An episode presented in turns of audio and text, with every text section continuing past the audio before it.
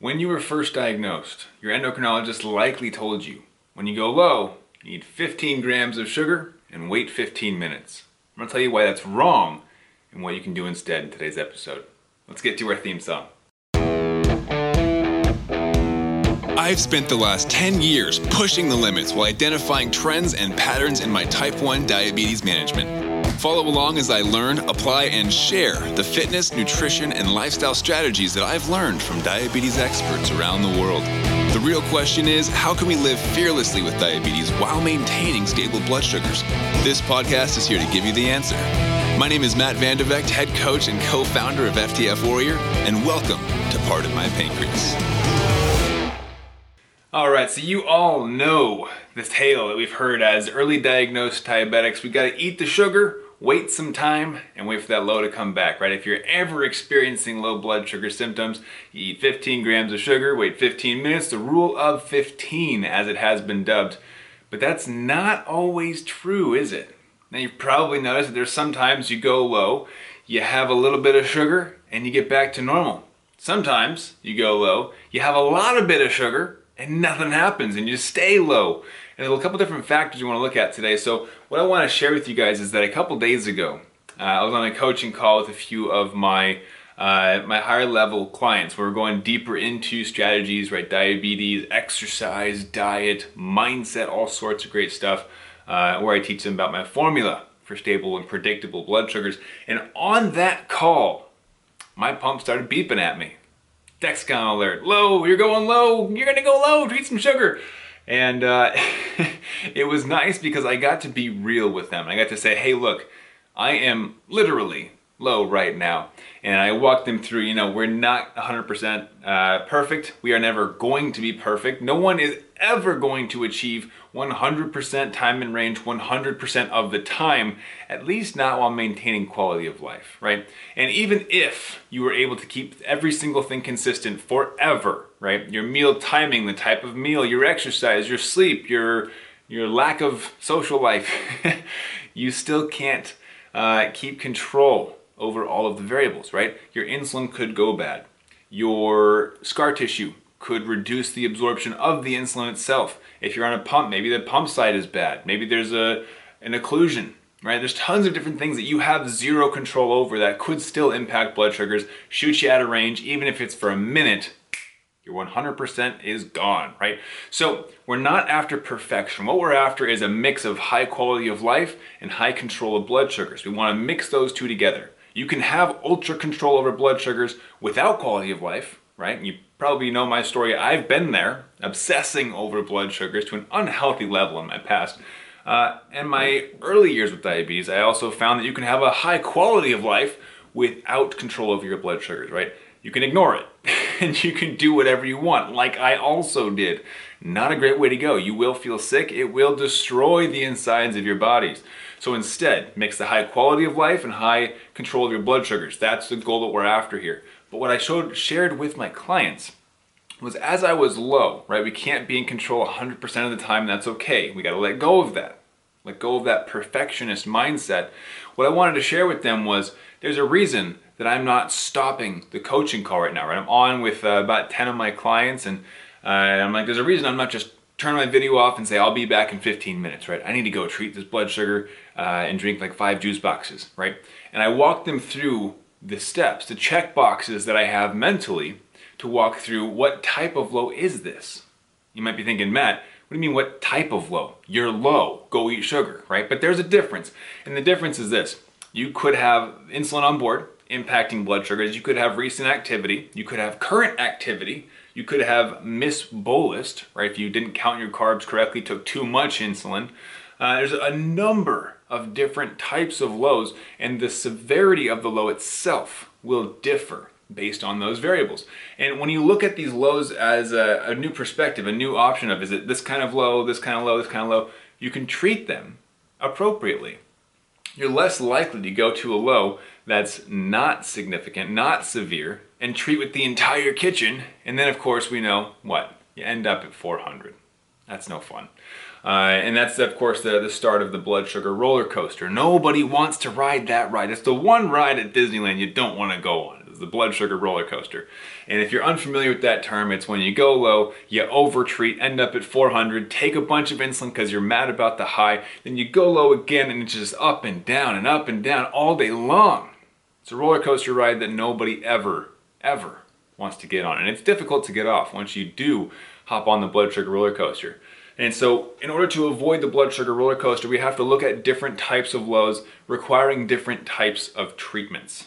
Okay, and this where it gets uh, really interesting. So, on that coaching call, I was in the 60s.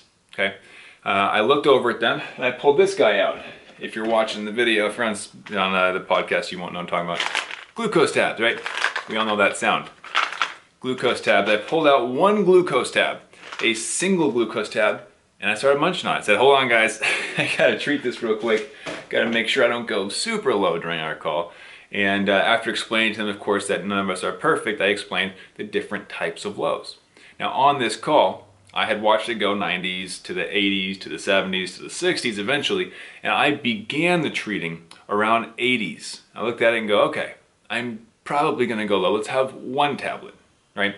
This is called micro treating. It's a concept that I love to teach because we don't need the full 15 grams for every single type of. It's, if it's a slow drop, okay, and we're confident that it's not going to turn into a significant drop, then we're more likely to only require one glucose tab, uh, one Oreo, maybe half of an Oreo, right? Uh, and because of that, you can avoid the over treating, avoid skyrocketing past 200, past 300, and so when I got into the 70s after treating in the 80s, right? Like, okay, maybe it's gonna be a little bit more of a drop than I expected. I've got two units of insulin on board, actually it's like 2.7 units still from breakfast. And uh, so I get into the 60s. And once I hit 60s, I was like, all right, we gotta go for a second tab, right? Hold on everybody, give me one second. Gonna munch on this tab while I'm answering your questions. And I remember at one point I said, uh, Baylis. We're talking about insulin and which types of insulin, right? Basal, bolus, correction factors. And I said, uh, your Baylis insulin. I was like, whoa, whoa, whoa. That's my low talking. Baylis is a combo of basal and bolus. Everybody started cracking up. Uh, but I was still functioning, right? And this isn't to say that if you're in the 60s that you should just have one tab. That is in no way what I am trying to tell you today. What I'm telling you is that I was in the 60s, I was confident that it was not turning into a significant low. I was slanted down. And if I look at the trajectory of my blood sugars, well, it did still say slanted down, which is what? About a four or five point decrease over the course of five minutes, one milligram per deciliter per minute, right? It's, it's dropping where I might have been in the 50s and then in the 40s if it went untreated. But I looked at it and went, okay, I had a glucose tab 10 minutes ago when I was in the 80s. That should be impacting me, right? The 15 minute rule does still apply. We're in the 60s now. I don't want to go any lower, but it does look like it's slowing down. The trajectory on my Dexcom shows that while it does still say slanted down, it looks like it's going to start leveling out. And I watch the numbers, so every five minutes it beeps, I laugh, they laugh, because diabetes never stops, right? And as I'm watching the updates, it's going from 66, 63, huh, okay, that was only three points, not five, 62, ooh, starting to level out. 61, starting to level out again, right? Going down to one point every five minutes. That's really slow. That does not require two juice boxes to get out of that low if it's next to leveling out. For me, at least. This is all my own experience, of course. This is not medical advice. But as I watched that closely, and I told them this too, I'm going to watch these numbers in front of you. And I showed them my Dexcom screen, said, look, it's starting to level out, right? As it levels out, we're likely to see a small rebound because we just had sugar. The sugar is still absorbing, and towards the end of the call, uh, if I get to a place that I like, I can add in something like proteins or fats to stabilize it, right? So I have glucose tabs that is pure sugar. Now, this low experience, having one tab, waiting 10 minutes, having a second tab, this is not how you should treat every low. Now, in that case, it worked out perfectly. I ended the call in the 90s. I loved it. They loved it. They got to watch me treat a low blood sugar in real time, and we got to discuss the impacts of different types of blood sugar. So it was a great topic to discuss. But outside of that, there have been other circumstances. And if you're on YouTube, if you watched or if you're subscribed to our YouTube channel at FTF Warrior, uh, you know that I uploaded two other videos this last week that were unannounced. and they were more lifestyle, more experiential. Uh, one was a GoPro video of my whole family and I hiking through Big Bear. And I walked through the different decisions and habits that my sister and I made. My sister's also a type 1 diabetic. And we walked into uh, how we both started lower than we would like, right? I was uh, in the 70s all morning, and I was like, okay, well, if we're going for a hike, I should probably get out of the 70s, right? My sister, at the moment of leaving for the hike, had an arrow down at 83. Now you'll have to go watch that video uh, if you want to go check it out. So go to FTF Warriors YouTube and, and go see recent videos. But uh, in those videos, we treated those lows very differently, right? She had arrowed down at 83. Did she have one glucose tablet? No, absolutely not, because she's also going on a hike. She's going to incorporate activity. Activity can also cause a drop in blood sugars, and she was ready for that. So she went and stuffed her face, and I said, you might want to stuff your face some more, because we're going to go hiking. And so these different types of lows, like she wasn't even low yet. Now, if you've got double arrows down, you're in the 40s, 50s, 60s, that's when you stuff your face. That's when you got to watch out for what's going to happen next, right? You have to keep a close eye on the trajectory of the blood sugars. If you're dropping double arrows down, that means you're dropping at a very significant, significant pace. Uh, you're to require fast sugar immediately. That's where, honestly, 15 grams might not be enough. Look at the surrounding variables. Do I have uh, an enormous amount of insulin on board? Did I just wrap up an hour long run? Am I in the middle of an hour long run? What's going on around me that might cause my blood sugars to drop even faster or continue on the pace that they're at? That low is going to be treated very differently than zero insulin on board, hanging out on the couch, watching a movie, and you're sitting at 68, right? Yes, technically you are low. You're below 70 milligrams per deciliter, but you only require one, maybe two glucose tabs, right? We can anticipate one glucose tab raising us just enough to get out of that low blood sugar. We don't need the 15 grams. Okay, a lot of people go for that because they like the sugar. Uh, maybe they hate being low. That's the place that I used to be in. I used to get real nervous around low blood sugars. And I'll tell you, uh, not many people know that the lowest you can, or not the lowest, the highest you can set your Dexcom low alert is 100 right? Because most people look at a low blood sugar and go, yeah, low is like 70, maybe 80. Some people have it set at 60 when it starts to alarm them, right? I found out because I had low anxiety years ago that the lowest, or the highest, I keep mixing that up, the highest low threshold that you could have set for your alarm to go off to warn you that you're going to be low is 100. And I was mad. I was like, why isn't it 120, 130? I want the early alert system so I can know before I go low. And of course now my low alerts are set at 80 because that's enough of a warning for me. If I get alerted at 80, I can catch it before it goes below 70 or 60 uh, most of the time. But what we're looking at is if you're starting to see a fast drop and the external variables, exercise, the last type of your meal, the insulin on board, all these other factors are going to make you think you're going to keep dropping fast or that the drop speed is going to increase. Maybe you're slanted down now, but you know it's about to hit arrow down, right? If you're mid-run, you gotta watch out for that. Where do you expect the trajectory to go? How can you counteract that with your low treatment? And on the other side of the spectrum, again, if it is arrow down, let's say it's going arrow down at 85 and then arrow down at 83. Well, that's not arrow down anymore, is it? That means Dexcom's catching up and it's soon going to say slanted down. Soon it might say leveled out. You might level out by 80. So if you see arrow down at 85, looking at the traje trajectory, I'm having trouble, trouble speaking. Wow, I gotta, I gotta slow down for a second. If you notice the trajectory of your blood sugars does not match the arrows on your CGM, take that into consideration.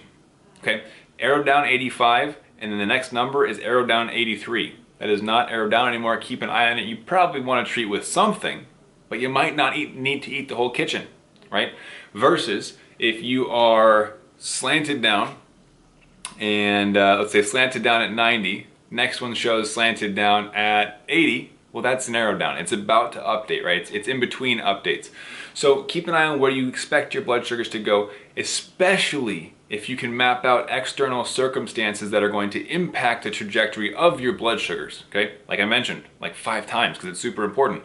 Exercise. We'll also get into the type of exercise. Type of exercise can massively impact blood sugars.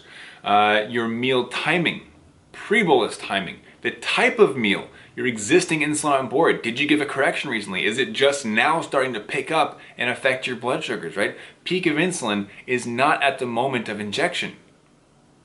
There's a lot of stuff you got to take into consideration here. So every low is going to be different. Every low requires you to approach it from a strategic position. What type of low is this? Is it fast dropping? Is it a slow drop? Am I stable but technically low, right? That's 68 but totally flat. Maybe you don't treat, maybe you have a little treat. It's going to differ based on your own personal preferences, what your doctor has told you to treat, what zone they're having you aim for.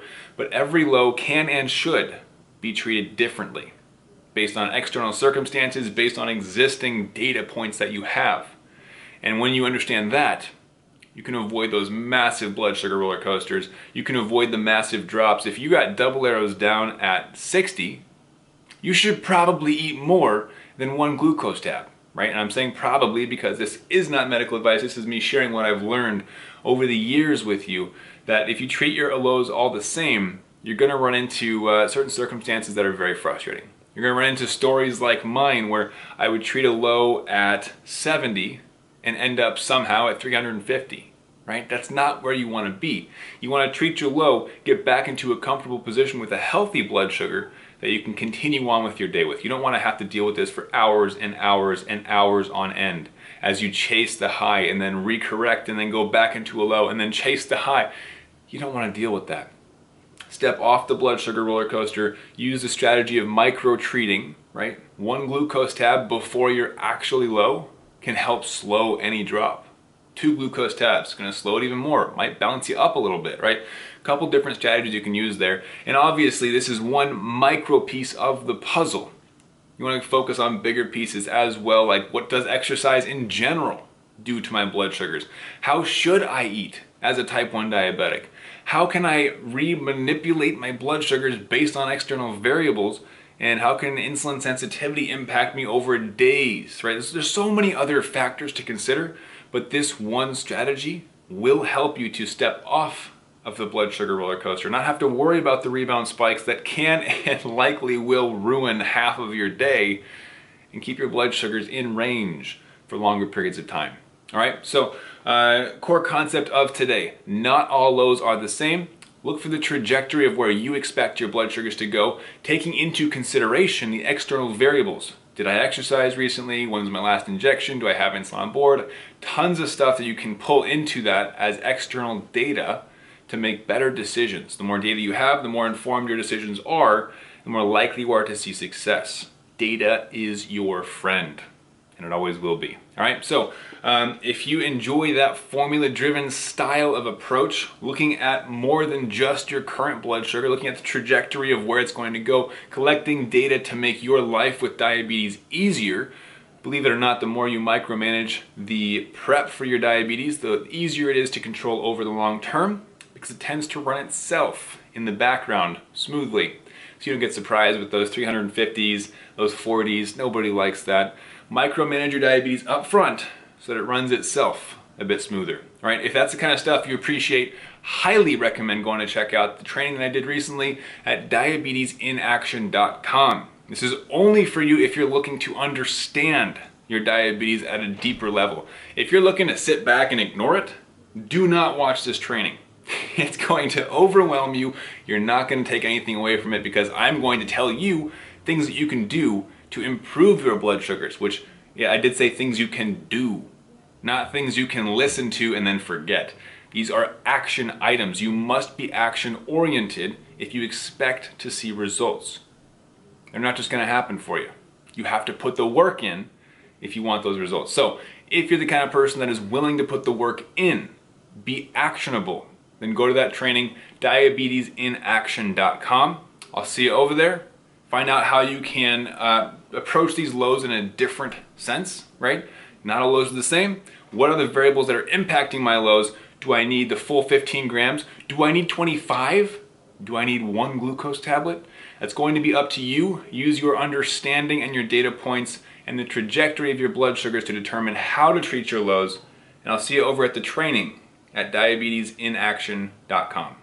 Have an awesome day. That's all I got for you guys. And keep up the fight.